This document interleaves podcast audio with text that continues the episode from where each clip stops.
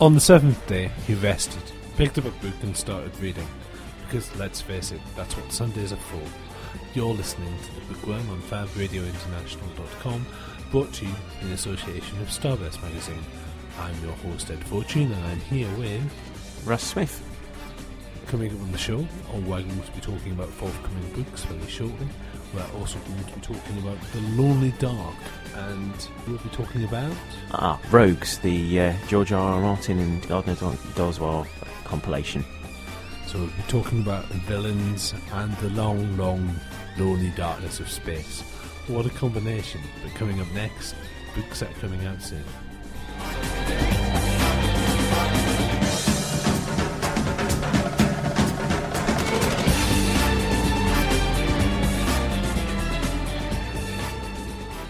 Across the world, twenty-four hours a day.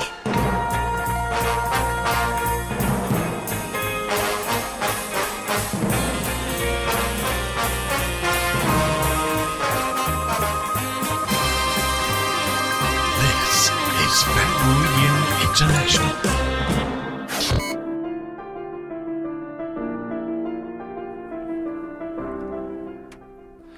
As we all excitedly wait for George R. R. Martin to finish writing his next novel, The Winds of Winter, and we have st- a substantial wait for that, so we have plenty of books to wait, read in the meantime. There's lots of stuff coming out. There's always lots of stuff coming out. We're going to see if we can take a quick look at some of them. So, um, The Affinities by Robert Charles Wilson is actually one of the ones that's coming out in April on tour, and it's one of the things that I found quite exciting, because... it's about how social media changes the world. Now, we know this. We know that social media has changed the shape of our world and the way that we function as a society. But you know those tests that you take on online? Yep. That tell you that you're House Ravenclaw or Gryffindor or whatever? Yep. Or, or you know, they, they tell you that you're a particular kind of mindset or you work in a particular way. What if someone had created an entirely comprehensive system that worked out exactly, not only exactly what sort of person you were, but the sort of people that you should be hanging out with to create the most effective society for yourself? A techno-sorting hat. A techno-sorting hat. So it, te- it sorts you out into a sorting hat. You team up with other people in your sorting, in your house, as it were, your affinity. That's the name of the book, The Affinities. And you team up, and because you have been chosen to be the most effective, your house works really well together. You all gel, you all get on. It's kind of, you know, social social media dating, but for your, your society, for your life. So you form a society, you all hang out together. So does everyone else. Everyone breaks into these affinity-based factions. So I assume that's where the conflict comes in. Yeah, war then, or war is inevitable at this point, because mankind has split itself into its affinities, into its little groups. They're all doing really well until they realise they have to compete for resources, and then markedness ensues. I think it's a really interesting idea as a consequence of technology, style speculative science fiction. Um, I'm looking forward to it. It actually looks quite fun. Uh, what else do we have coming out? The Silver Witch. Meet Tilda Fordwell, a woman who has escaped to Wales, escaped to Wales, uh, in, in order to recover from the loss of a loved one, despite being haunted with visions of, of his final moments. Instead, valleys awake within her dome. Instead, the valleys. See, I, I was reading this out. It says, instead, the valley, valleys awake within her dormant powers. And they're going, valleys don't awake. You don't awaken with valley powers. But no, she basically she becomes a witch. Hmm. She has psychic visions, but she also has visions. That one sounds really good. She also has visions of the past. Uh, there was a witch who was in love with a, a prince at some point a long time ago, and there's a whole kind of, you know, is she is history repeating itself, or things history going to? History always repeats itself. That's because those nice predestiny stories. The foreshadowing. History repeats itself because it eats the time too quickly. That's what it does. It just it's constantly consuming things. So, you know, it has a burp, hence it repeating itself. Oh. Sorry. I thought you were going to go with the um, history. Uh, history will eat itself one there. Pot will eat itself, definitely. Yeah, we know. Moving that. on. uh, Rimini Feist is a book out. Rimini Feist always has a book out, but Rimini Feist, who's been around since ever, as far as I can tell, um, has finished his Riftwar cycle finally, uh, and, and now he's on to a new new fantasy series. He's decided to go back to fantasy. Uh, King of Ashes is the first in a planned War of Five Crowns series. To be honest, it sounds to me like it's just pseudo history fantasy nonsense, uh, inspired by medieval history and Arthurian legend. Well, what isn't at this stage? Yeah, a better war engulfs the five greater realms after four brothers vi- uh, violate an ancient covenant. The Kingdom of Flames is ended through war, and in- uh, ending an ancient balance of power and throwing the land into chaos. It could be good. It is Rimini Feist. It is very good. Right. It does look like it's uh, that, that. That does look like it's going to get the epic movie trailer treatment. But it just sounds so generic. It does. So I'm hoping that, you know, something uh, throws us a curveball on there. I like uh, curveballs. Wesley Chew's uh, The Rebirths of Tao is coming out. Uh, the, re- the the Lives of Tao series is just, just a bit strange, to be honest. We, the, the the whole the whole take on Lives of Tao is that the world is on the brink of war because aliens turn up and fix people, give people superpowers, uh, enhance them, and there's two different alien races that are using humanity as a kind of proxy for war and for conflict. Ah. Um, the aliens, the Protheus and the Gen X races have split humanity into two radically different factions, both convinced that right is on their side. I, I think it's a it's an interesting idea. It is an interesting idea. Uh, whether I've not read the first one, so I might have to find some some time in my busy busy schedule. It's looked like a series to jump on rather than just uh, picking up the book. I think there's also an absolute pile of Star Wars books coming out. I mean, we talked about Heir of the Jedi. Yeah, a little while ago on the show. Uh, there's other Star Wars novels on their way as we all gently wait for The Force Awakens to come on the telly screens. Yeah, it makes an interesting future for Star Wars novels, doesn't it? Well, what they've done, Heir of the Jedi, it was originally written as uh, just a book in the Star Wars Expanded Universe, and it had already been commissioned. Yeah. And then they turned around to Kevin Hearn and went, you, you might have to rewrite this slightly because we've rebooted the universe. So he did. And in fairness, it's quite good. Okay. It, it works quite well. Sim and Tarkin, Tarkin the, the, the kind of, they're going on these character profile ones. So Tarkin was, I think, the first one in the, you know, in the rebooted yeah. world. And that was quite fun. I enjoyed Tarkin as well. I have to admit, I've become slightly obsessed with Star Wars Rebels. I must get on to that. Mind you, I've still got to finish Clone Wars.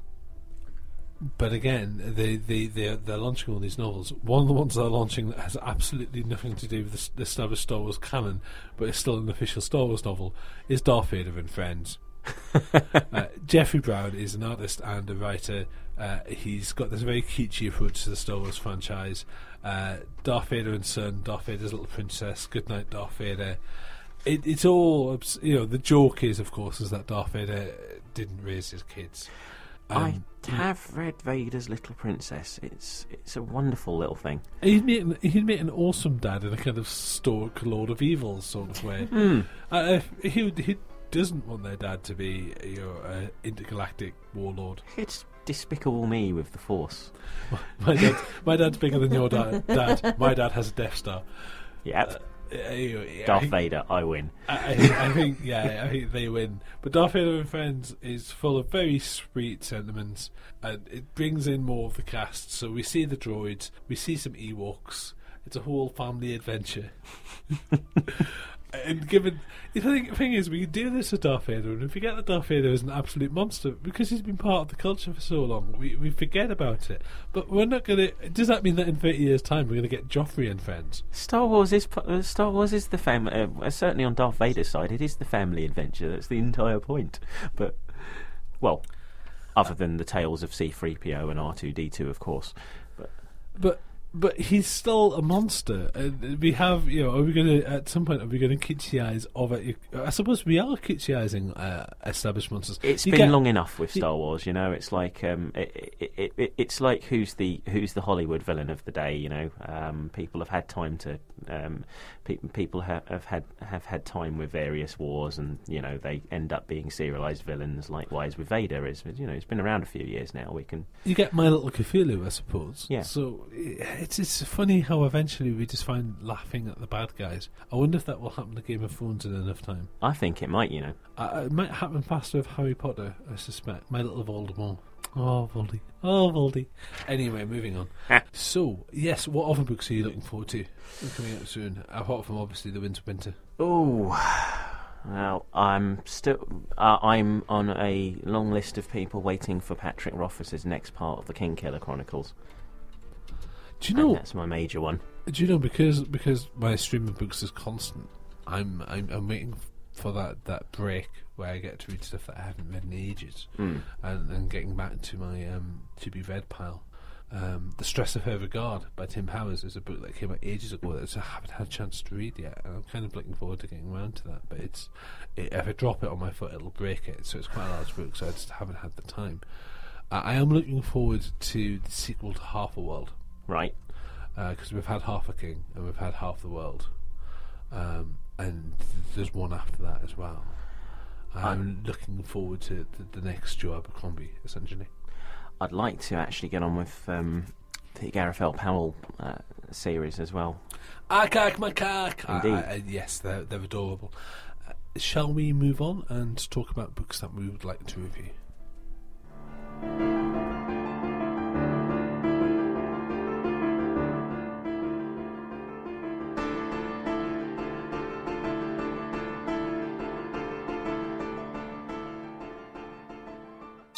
Embrace the alternative.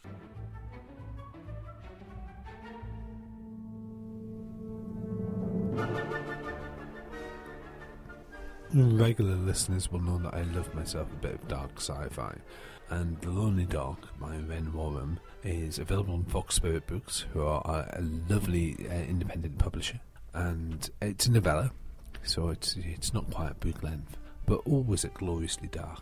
So, uh, so what's it about? Well, it's a story of two people, Ingmar and Yuri, more Ingmar than Yuri, and it's set in the near future. So what we've had is we, we've got interplanetary travel. We've got we've got our colonists that are going out in space, and at one point, and this is slowly revealed throughout the story.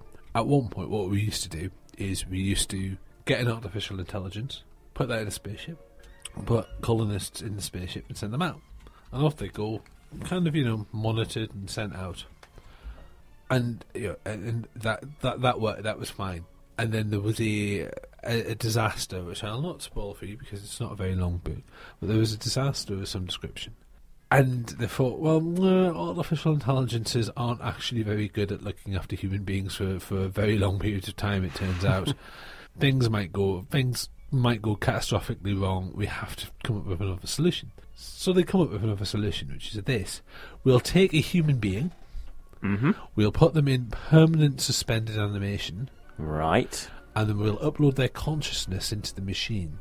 Um, and we'll have two. How is this a better idea? This, how, yeah, how is this a better idea? This, this doesn't sound like a better idea. Because there's an assumption that human beings are going to be better at it than machines, because, you know, human beings are better than machines. Um, so they take two people, Ingmar and Yuri, and they've both they, they've they've both been picked for their um, their kind of introverted personalities. Okay. So two introverts, and there's this wonderful thing at the very start where the media are convinced that these two people are going to be lovers because they're, they're going to go into the stars and be, be lovers. Star-crossed in the most literal sense. Oh, dear God. However, this is not the case. This is not the case at all. This is just the media lie. They've let, allowed the media to believe this. They're, they're not interested in... You know, they don't have time. They're running a spaceship. Mm. And when one of them is running a spaceship, the other one of them is asleep. So they don't really... You know, they can they could probably write each other erotic notes. But apart from that, they don't really have the time to, to do this sort of thing. And anyway, they've been carefully selected to, to not be that, those sort of people. So Ingmar has had her own trials and tribulations in her own lives, yep. uh, life problems. Her childhood was difficult. Her father used to build artificial intelligences for starships. Yeah, he had a he had a problematic life at one point because he used to build, build artificial intelligence for spaceships. Her mother was convinced about the supernatural and the spectral and the strange. So Ingmar's getting prepared, she's getting ready to go into space. She goes into space. Mm-hmm. But before she leaves, and there's a whole lot of hoo-ha, um, an artificial intelligence, which is her friend, gives her a warning, which is beware the terrible lonely dark. O. The Lonely Dark by Ren Warrom is this beautifully slow, beautifully well done, perfect length, perfect size, um, short fiction. It's a it's a novella. It's not a novel. Right. Uh, if it was a novel, it would go on too long and it would be boring. It goes on just long enough. It gives you just enough twists and turns.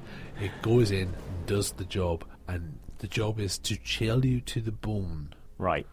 It's it's gloriously laid out, and because what happens is when they uh, go into this world and go into this artificial intelligence, they they have a kind of their own world that they've built within themselves. So they're doing their kind of their tasks within the spaceship. Yep. And then they have built out of their own memories, they have this artificial reality, this artificial playpen that they get just to chill out in. And it's a world created from your own mind. It's a world created from your own memories. It's a world created from your own self. So it's a sort of it's a sort of introvert's paradise. Because, kind of. Because you can return to, to all the moments in your life that give you the most value. You can you can spend literally the rest of your life sitting by the dock of the bay, wasting wasting time when when you're not working. You can just instantly return to those moments of serenity and joy. And that's what the characters want. That's what they're expecting. And because they're human, because they're not machines, they have these experiences. They have this this kind of understanding. Right. And that, that's the draw. That, that's why these people are here. That's that's the treat that they get to spend a sort of mechanical eternity in a sort of heaven. Uh, and these are the sort of people who have the belief have, who don't have a belief in an afterlife, so they're, they're getting a sort of paradise. So is it too big a spoiler to ask where it goes horribly wrong? It goes horribly wrong. Is is is about as close. Clearly, as we can it get goes to. horribly wrong. It's it, called the, the Lonely Dark. They, they do not get the paradise that they're expecting. Obviously, what Ren does, and I, I love this, is we were, we were talking. We were talking about the show about layered storytelling. We were talking about you know showing rather than telling, and it's very hard to do in a novel. You can do it easily in a movie, but in, in a novel, you kind of you, you have to carefully layer your shadows so you, yeah. you get an implied world. She does this splendidly, and shadows is a good way of describing how yeah, it's called the Lonely Dark. But she she builds shadow upon shadow upon shadow, right, to create a world, to create a world, uh, an introspective world. Because this is not just the, you know the the outside world is one of spaceships and space exploration and technology and technology going wrong and ethics committees and science. That's an interesting but fairly straightforward world. Ingmar's internal world, her her. her fantasies, her loves, her detachment from reality, that's also built in the similar sort of layered way. So what we end up with is we end up with this incredibly clinical world. And it, because it's all told from one person's worldview, yep. we understand the character a lot more because the world is probably not that clinical. The world is probably not that sharp and it's probably not that, you know, it's pragmatic. But, but naturally the there is a character is, bias. But the character clearly is, and we understand because we see this world through that lens. Through their eyes, yeah. uh, we get there. I would have. It is perfectly. It is perfectly length. It's a novella. It works perfectly the length it is. I would have liked to have seen more of the male protagonist, right? But it's not his story. He's, he's kind of. He's, he comes along, and you're like, "I like you. You're doomed." And it's cleverly done, and she does so much with so very little. Yeah. And so very little setting up. And it's one of the things that Fox Spirit do do very well. I like Fox Spirit Books. I'm a big fan of their output. I think them and Jurassic London are the two indie imprints that I get really excited about every time something comes out from either, either one of those. I'm like, ooh, actually, yeah. Because they have very similar philosophers, mm. philosophies. Philo- the well, and philosoph- philosophers as well, I imagine. Philosophers as well, but they have very similar philosophies in that they're looking for incisive and new and interesting, and but they're not willing to discard everything that's gone before. So if someone says, "I've got this great thing about space knights and lightsabers and stuff," they'll look at it. They might not be as excited by the by by other ideas, but they'll look at it and see yeah. what they can do.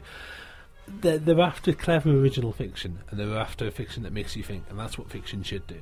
They're after good fiction, and not just after you know any old genre nonsense. They're after good genre work that pushes the envelope, and The Lonely Dark pushes the envelope quite a bit. At the same time, it's nothing new. It you know it, we we have these stories of, of space travel and yeah, because weirdly, although I, I, I've not I, I've not read it, but when you gave me the initial description, my brain went towards Sunshine for some reason, uh, or possibly Solaris, mm. or possibly Interstellar.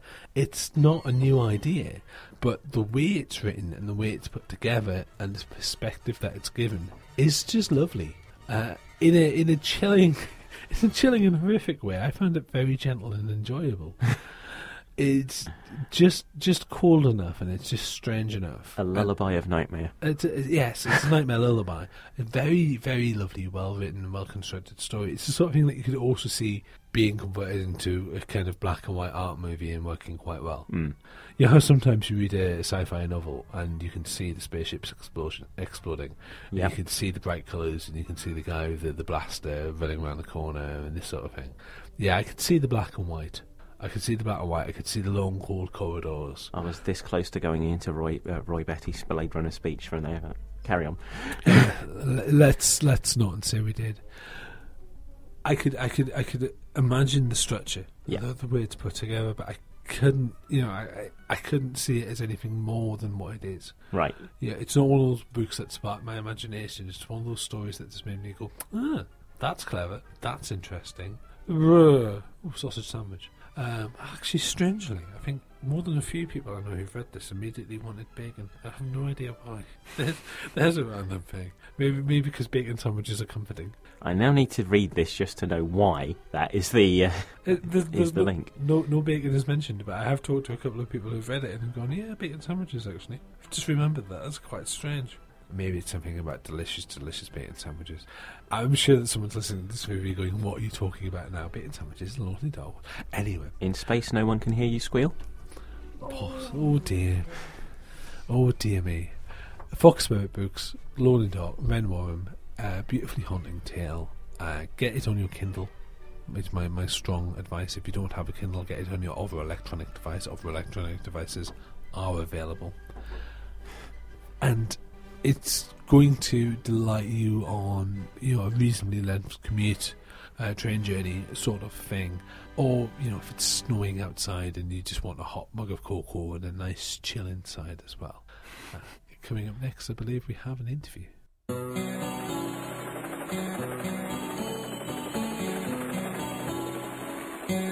Across the world, twenty-four hours a day.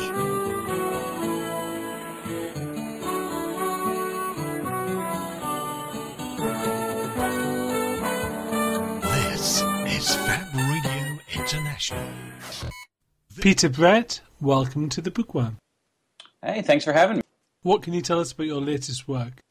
Uh, the latest book, The Skull Throne, is the fourth book in the Demon Cycle series. Um, I hate having to, to be at this point in the series, but it's reached a point where it's very difficult to read the fourth book without having read the others. Uh, I think for the first couple of books in the series, you could have picked up the second one, say, without having read the first, but by this point, the ongoing drama has reached a point where it's it's sort of difficult to pick up all the threads, although I do make a point of uh, threading in reminders of everything so that if you haven't if you've read the books but haven't read them in the two years since the last one came out, you should be able to pick up the new one and have everything refreshed for you. Uh, the series is set in a world where demons come out at night and basically ravage the land. Uh, these are magical creatures. They can't really be harmed by normal weapons, and so the only way to protect yourself or your home or your crops or your livestock or anything is to draw symbols called wards around them, which uh, the demons can't pass through, sort of like holding a cross up to a vampire. And so uh, humanity has sort of been beaten down into an almost uh, medieval level of technology, hiding behind these magic symbols. And the series kicks off when people uh, reach a point where they become so afraid that they don't care anymore and begin to find ways to fight back.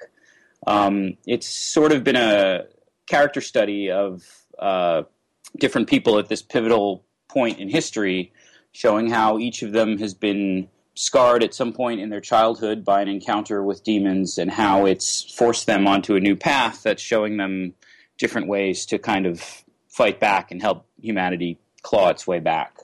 Uh, it's something where uh, the demons are a very big part of the story, but it's more the human story of how people are dealing with fear and how they're dealing with their own problems with each other, trying to, to bring humanity back to a place of prominence in the world after having it sort of beaten away.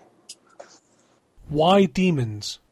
Uh, well, I mean, there's a number of reasons. I, I think some of it is just from the formative things that I read when I was first getting into fantasy. One of the, the books that most affected me was The Elfstones of Shannara by Terry Brooks, which uh, is also kind of has a similar theme of demons that have been trapped in another dimension that are kind of forcing their way back and how people aren't ready to face them. Uh, so that sort of sparked my interest in, in demons and demon summoning and, and like circles of protection and, and things like that. But uh, I also, around the time of September eleventh, uh, I was in New York, and I kind of remember the event. And what I was struck by was how everyone was afraid as the attacks were going on in the days that followed, but everybody used that fear in a different way. Some people dropped what they were doing and ran to the to the site of the destruction to try and help out. Some people ran to give blood. Some people ran away. Some people froze and didn't know what to do. Some people just sort of like went into the street and, and ran around crazy, running into each other. And it was that some people wanted to go to war. Some people wanted to hide. And it was that sort of disparity that made me kind of fascinated with the idea of an enemy that you can't really fight. And so you have all of this pent-up emotion, and you don't know what to do with it. And that, I, I thought, kind of worked well with the idea of demons that, that are, very, are very difficult to fight with normal means. And so those two ideas kind of came together and uh, became the backdrop for this fantasy setting. Why do you torture your characters so? Oh, well, you know, a good character is a tortured character. um, it, it's... something that we, I think everyone has their own pains and their own struggles, and seeing somebody else going through difficult times and continuing to put one foot in front of the other and continuing to, to stand fast against whatever their problems are is something that's very inspiring to us. It gives us hope. It gives us a reminder that, that problems can be solved if you keep picking away at them. And so, I mean, I kind of feel, I've said many times that my job is to create characters that people love and relate to and then torture them. Uh, it's it's kind of what authors do. What's next? Well, I have the this current series, the Demon Cycle series, is set to be five books. And so the next book, The Core, will close off this storyline, tie up the storylines of all of the main P O V characters that have been in the series thus far. Um, I am then uh, contracted for another book that is still somewhat malleable. Uh, I haven't started work on that next book because obviously I have one more book to finish before I get to it. Um, and so I have plans for another in-world book. Uh, right now the, the working title is Tibbetts Brook. That will not end up being the final title. Um, which is set in the small town where the series first picks up. It's using a lot of related characters. It's using the same setting, but it's something that's happening sort of at the same time in a different place as the rest of the series. Um, and that would be a single standalone book. Um, but I also have plans for, for another series, uh, also set in the same world, but a generation forward. So with a handful of characters from the original series, but mostly a set of new characters that'll be the main protagonists. Um, but these are all things that, if I start to think about them too much, I'll lose focus on the important thing right now, which is making the last book in the series as amazing as possible and really tying things up in a way that's satisfying for everyone. So that's my that's my goal for the next two years or so. It is a very detailed world. Should we expect to see a source book sometime soon? I would certainly love to do something like that. I have a, um, I call it the Demon Cycle Appendix. It is a Microsoft Word file. It's about two hundred pages long that contains a glossary of every person, place, and thing, lists of how the currency systems work, lists of the different locations, lists of places that aren't even on the map that, like, I know are there and we might get to sometimes. Uh, I have hand-drawn maps of places. I have so much additional information that I sort of parse out to the reader as is, as is necessary for the story, but that's only sort of the tip of the iceberg of what actually I know about the setting and the magic system and the characters. Sometimes you will write a long backstory for a character and then not need to actually use it, or you put it in and you find that it slows the story down without really adding anything. And so then, you know, that goes back in the appendix and I know it, but you wait for the right time for the reader to know it. Um, And so I would love to do that sort of source book. I think I need to reach a point in my career where people, enough people would be willing to buy that for a publisher to want to make it. Uh, I was just talking to someone today about the same thing uh, with an art book. There's so much art related to the series, uh, both professional art and professional level fan art, that I would love to do an art book. But art books are expensive to produce, and so you need to know that, you know, a publisher needs to know they'll make a profit before they go for something like that. So hopefully one day I would love to do those things. If you were casting a movie of your work, what would the characters be and who would the actors be? Uh, I had a contest on my on my blog to do this a while ago, and we had picked an amazing cast, and then it's been a couple of years, and now they've all sort of aged out of the roles. Uh, this is a... There's sort of a, a tricky thing in my books because the characters start out very young, and then we have, in, particularly in the first couple of books, we have these sort of leaps forward of a couple of years um, where, like, someone will go into training, and then the story will pick up seven years later. And so in order to have the main characters really work, you would need someone who can play a character that's both, say, seventeen, eighteen, but also twenty-five or so. And so every time I pick an actor, like, a couple of years go by and suddenly they're they're too old to play the younger version of themselves. Um, so uh, I don't know. The right now the characters on the cover in the U K, uh, Roger, everyone is saying that Eddie Redmayne should uh, play him. Uh, I was also thinking that Rupert Grint would have been a good choice for him, and I think he's still right about the right age. Um, uh, Arlen, the main character, I had wanted uh, Ben Foster to play him originally. Ben Foster was a, a movie actor. He had done, um, now I'm blanking on the title of the name, or uh, I was also thinking about Chris Pine, who plays uh, Kirk on the on the Star Trek reboot, would be an amazing Arlen. Um, so if you if you go to my website, uh, w w w dot peter v brett dot com, on my blog, if you just do a search for uh, casting call, there's like a long list where, where we debate endlessly who would be great for what role. So uh, I think that's probably a good place if people are interested in that sort of thing. If you were trapped on a desert island and only had one book for company, what would it be? Uh, I think I would want a survival guide if I was trapped on a desert island. Uh, how to make fresh water, uh, like how to build a shelter. Maybe some basic chemistry. Uh, I certainly, there's plenty of books that I love that I would like for pleasure reading, but I think I'd be more concerned on how to build shelter. Is there an idiot's guide to surviving the desert island? Simpsons or Futurama? Simpsons or Futurama? Simpsons. Demons or angels? Demons. Truth or beauty? Oh, that's a hard one. Uh, um... I think I'm going to uh, look, I'm going to keep it one hundred. I'm going to go with beauty. Peter Brett, thank you very much for your time. Thank you. Embrace the alternative. This, this is Fab Radio International.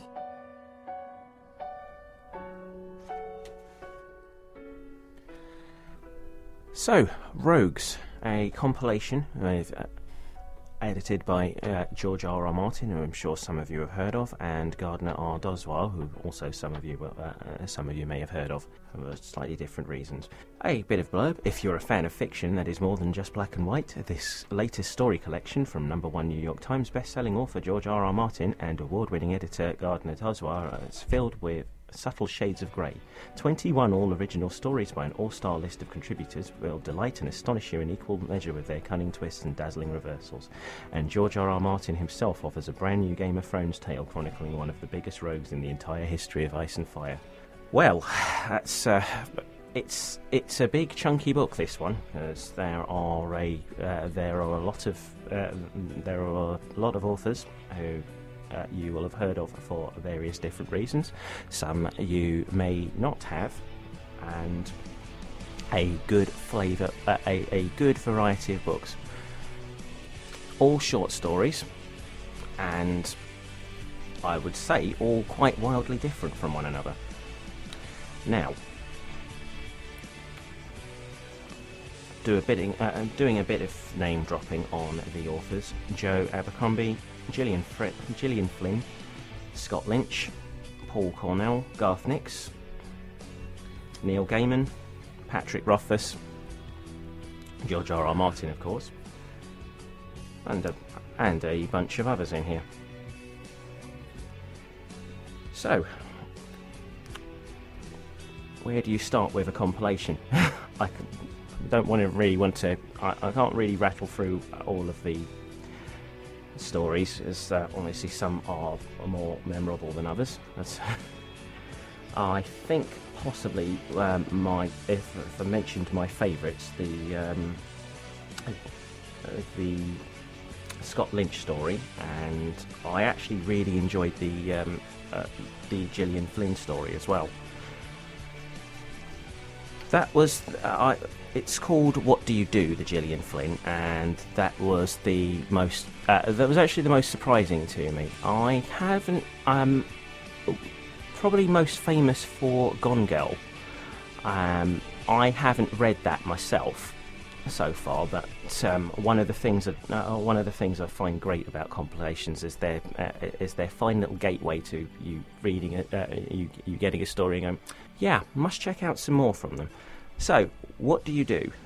It's a uh, it's a thriller. This one, not a um, uh, not in any way uh, fantasy or, or sci-fi. As uh, actually, I was I was pretty much expecting this compilation to be, but um, the main protagonist with this uh, the main protagonist on the story actually works in a massage parlour, uh, and yeah, not not of the savoury sort. From go on. So, so, so there's just unsavoury massage, pot and unsavoury massage. Mm. I'm better to be eating sandwiches. Sorry. Yep. Well, there's a sweet massage parlour as well, but no. no. Um, anyway, the um, story uh, story nice uh, nicely rolls on to a uh, uh, almost a bit, a bit of a seance, uh, something something about a seance. And ends for wh- where it ends up is with a an incredibly creepy little boy. Ooh. And most of what runs around this story is about this incredibly creepy little boy. Because you find out one thing, you find out what you think's one thing about him as he tries to um, uh, as he tries to shoo the lead character out of the house with um, beware of uh, and beware of this place. It's haunted and bad things will happen to you. And goes on from there. Uh, without uh, wishing to spoil it too hard, it takes on th- three or four twists and turns, and just uh, I loved it, because just when I thought I'd got something worked out with it, some uh, it, it just veered in completely, uh, completely the other way from there. And when I finally got to the, when I finally got to the end of the tale, I was uh, uh, I, I was uh, pleasantly impressed, shall we say? Uh, another. So, um, I will also speak about the uh, George R. R. Martin story, because um, uh, it, it's it's right at the end, as you'd expect, and unusually for an audible, not re- uh, not read by uh, Roy Dotrice. This one, uh, the Game of Thrones series, is all uh, is is all authored by Roy Dotrice. What it does have is Ian, uh, who it does have is Ian Glenn, who. Um, Those follow- followers of the Game of Thrones series will um, know plays uh, Jorah Mormont. Ah, okay. It's an interesting little story, and um, that well, not only is it uh, not only does it have a, a slightly uh, a slightly different reader, but it has a, it, it has a much different read as well. You've probably seen that. Uh, you probably know the chapters where, say, um, Jamie Lannister goes in and uh, uh, go, uh, goes in and reads the history of the uh, history of the Night's Watch and tells and uh, gets you a bit of exposition that way. This. Uh, entire short is similar to uh, it is probably most akin to that in that it go in, in that it's uh, it's essentially a history treatise on the uh, treatise on on the side of the um, Targaryen uh, Targaryen family. So uh, actually, at times it reads a bit like a history treatise. So it um, it, it it gets a bit difficult. It's it's nice and it, it, it fills in uh, it fills in a good gap. Um, but it's it, it felt a bit odd in in that same way. So, does it cover anything current about the Game of Thrones, or is it just a little bit of history? Uh, it's it's some nice flavour. It'll tell you more about. It'll certainly tell certainly tell you more about the um, Targaryen family. He did a similar thing with uh, women. The the women that, that's uh, Dangerous Women, yeah. The Dangerous Women, yeah. Where he he. Again, give you a nice bit of backstory and history to the world. But he's been writing a lot about the history of the world rather than continuing the ongoing story. It's quite right. You won't you, you won't miss it if you haven't read it necessarily, but it, it's um, it, it's a pleasant addition if you have. Right. So there's a bit of a um, a, a bit of a difficulty. Um, I'm I'm missing a couple of the uh, I'm missing a couple of the titles because they were they were nicely highlighted in uh, in, in a colour on my notes, which didn't print out. It's also that so thing. The, so I won't be able to name any of the stories that I uh, that I particularly highlighted. But hey, we can't possibly, when it comes to an apology review, we would just bore you rigid if we went through every single story that was on there. Exactly. Uh, however, and spoil the book as well. Quite. Sometimes. Uh, it opens with the uh, Joe Abercrombie story. I haven't. Uh, he's another one. Heard his name many, many times. Haven't actually, uh, haven't actually read enough to say uh, say where I was uh, where I was with that. But uh, there's a lovely, uh, uh, but there's a lovely intro in Rogues, which tells you that the uh, the story is very, um, uh, very much a. Um, uh, very much a short tale of uh, button, button, who's got the button, and yeah, the story revolves. Uh, the story revolves around a um, quite shameless MacGuffin, which we know not a lot about, and you follow characters very briefly until something happens and they lose it, and it goes on and on until it ends up where it's supposed to. You know what? Shall we, in, in the bit where we talk about things, shall we talk about MacGuffins? Because mm. there's quite a few good MacGuffins. Yeah, I like a good MacGuffin. shall we? Shall we? Shall we do that now? Well, let's talk about MacGuffins next.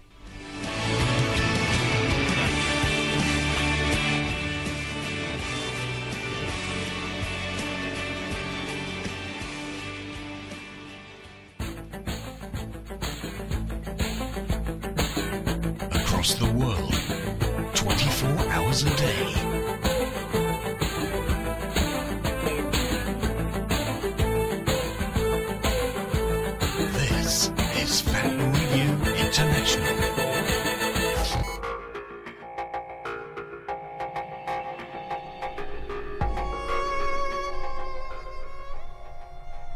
From the One Ring to the Maltese Falcon, there are so many MacGuffins and ran- the Monkey's Paw. There's all sorts of random little artefacts and items that find themselves in literature. Russ, and the what- suitcase in Pulp Fiction. Is that your uh, favourite mm. thing? Um, I, I, I actually quite like MacGuffins that aren't. So, for example, in the Game of Thrones, uh, spoiler for the first book, if you haven't read it, tough.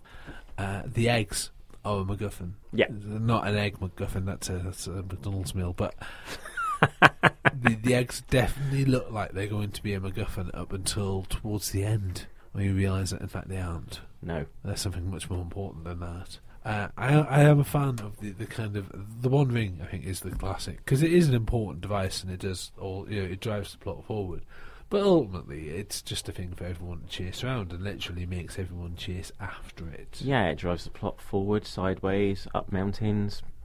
Uh, the the one in Warhammer forty thousand fiction um, is, I, I love this, is the S T C te- template. There's always a standard template construct, so it's this, this schematic, this plan, and every single one of them, it doesn't matter what it could be, but every single one of them is a treasure, and it's how to create a thing. Mm. It's not the thing itself, it's just how to create the thing. And it could be anything from a world-destroying spaceship or a world-destroying cannon to a new t- kind of knife. And these things always appear, and they never get them. Very rarely do they acquire something, and if they do acquire something, it's Velcro. Yeah, it, it's another lost designer artifact that they don't have in their society. When they finally get there, it's something like Velcro. And though that is very useful, it's not worth not an entire... Not quite what they need to... Uh, yeah, what they've um, sacrificed blood and guts to... Uh, interstellar get. war over, or, or, or over being able to put your shoes on in a different way. Hmm. It's not. They're not normally that kind of prosaic, but I, I, as a as a built into a setting... It's kind of like, it's almost a MacGuffin factory, the S T Cs. That is taking me nicely, however, to an experimental warfare line which probably didn't happen, uh, whereby they acquired the Velcro and then decided to use tactical barfly units from there. Just firing them, firing them from a cannon. And seeing what sticks. Quite literally, yes. Quite mm. li- uh, again, Game of Thrones and MacGuffin, the, the Valerian um, knife. Starts off as a MacGuffin and then becomes something quite significant. George R. R. Martin does quite like his, his his this is not what you think it is double bluff. He does that in the Wildcard series as well, yeah. Quite a lot. Uh, what other what other amazing? Obviously, if you have a MacGuffin that you want to go, oh, I like this MacGuffin, you can contact us on uh, Facebook, on Twitter, and on Tumblr uh, via Radio Bookworm. Uh, we are always willing to listen to what you have to say. We might completely ignore you, but we we always want to, to hear what you have to say. Uh, the Horcruxes in Harry Potter, are they MacGuffins? Um, I think a lot of them are. Yes, they could be, they could some be of them are. Else. And a certain, certainly in the early, earlier books, when you don't know that they're Horcruxes at that point, they are uh, they, they are a quest object of a various type. forty-two. Ah, now there's a classic MacGuffin. Everyone chasing around something that isn't really isn't really worthwhile. forty-two. I quite like that as a MacGuffin, actually. Mm. Holy Grail. Uh, the MacGuffin. Mm. The classic MacGuffin. Uh, yeah, I, I, I'm very fond of the hill. I, I like Holy Grails that are also completely useless. I, I, it's a cup, right? Has it got magical powers? Not really. It's a cup. Oh, actually, I find a lot of the time I do find a lot of the time with the Holy Grail stories, they I, I think they do tend to be more um, less use than they really should be for the uh, for the amount of story they've had, for, for the effort, because yeah. they, they very rarely do magical healing. It's normally just a cup, hmm. normally a broken cup. Oh, it's best. Nice you've got this. The villains can't melt it down. Well done, you! Hooray! Again, sorry uh, about your friends. Then, it, it, it, we're heading into movies, but the Ark of the Covenant, of course, is the MacGuffin. Almost all of the Indiana Jones movies are oh, yeah. chasing. Which is a very logical thing, because, you know, Indy's fundamentally an archaeologist who happens to have a flair for adventure. The Dresden Files, the Harry, Harry Dresden books, tend to be full of MacGuffins. Mm. Uh, almost, I think almost all of them at some point they're chasing after some object or some device of some description. Which again makes a lot of sense, because when you're dealing in a wizard world, there are going to be uh, there are going to be magical artifacts that are uh, of significant value to people but, who know what they do. But there is a significant difference between uh, you know, a useful device that's part of the story and it's a thing that could be anything. You know, yeah. it, it could be a carrot that they're chasing. Uh, very rarely do you get them in Terry Pratchett novels. In fact, I can't think of a single Terry Pratchett Discworld MacGuffin. Because the luggage is a character. Yes. And no one's... No one's actually, I've just realised he's the anti-MacGuffin. because cause he's an object that chases after the characters, rather than the characters chasing after the object. Got well, his own plot. Well done. It's taken me twenty years. To, to, to a slow hand clap, Mister Fortune. I, I, I just got that. The bookworm solves mysteries. Very slowly. And then leaves. So uh, I think we better, better flee.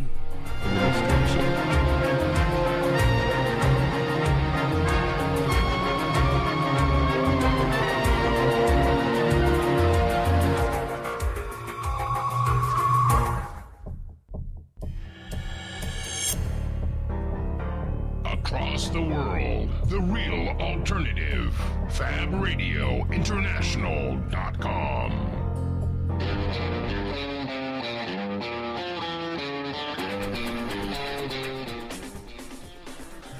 I've been Edward Fortune. For the rest of the Sunday, I'll be someone else. And you've been... I've been Russ Smith, and for the rest of the Sunday, I'm going to be a lot of other people. I've got so much writing to catch up on. The Bookworm is a truly outrageous production for Fab Radio International and Starburst Magazine. Presented by Ed Fortune and Russ Smith. Produced by A L Johnson.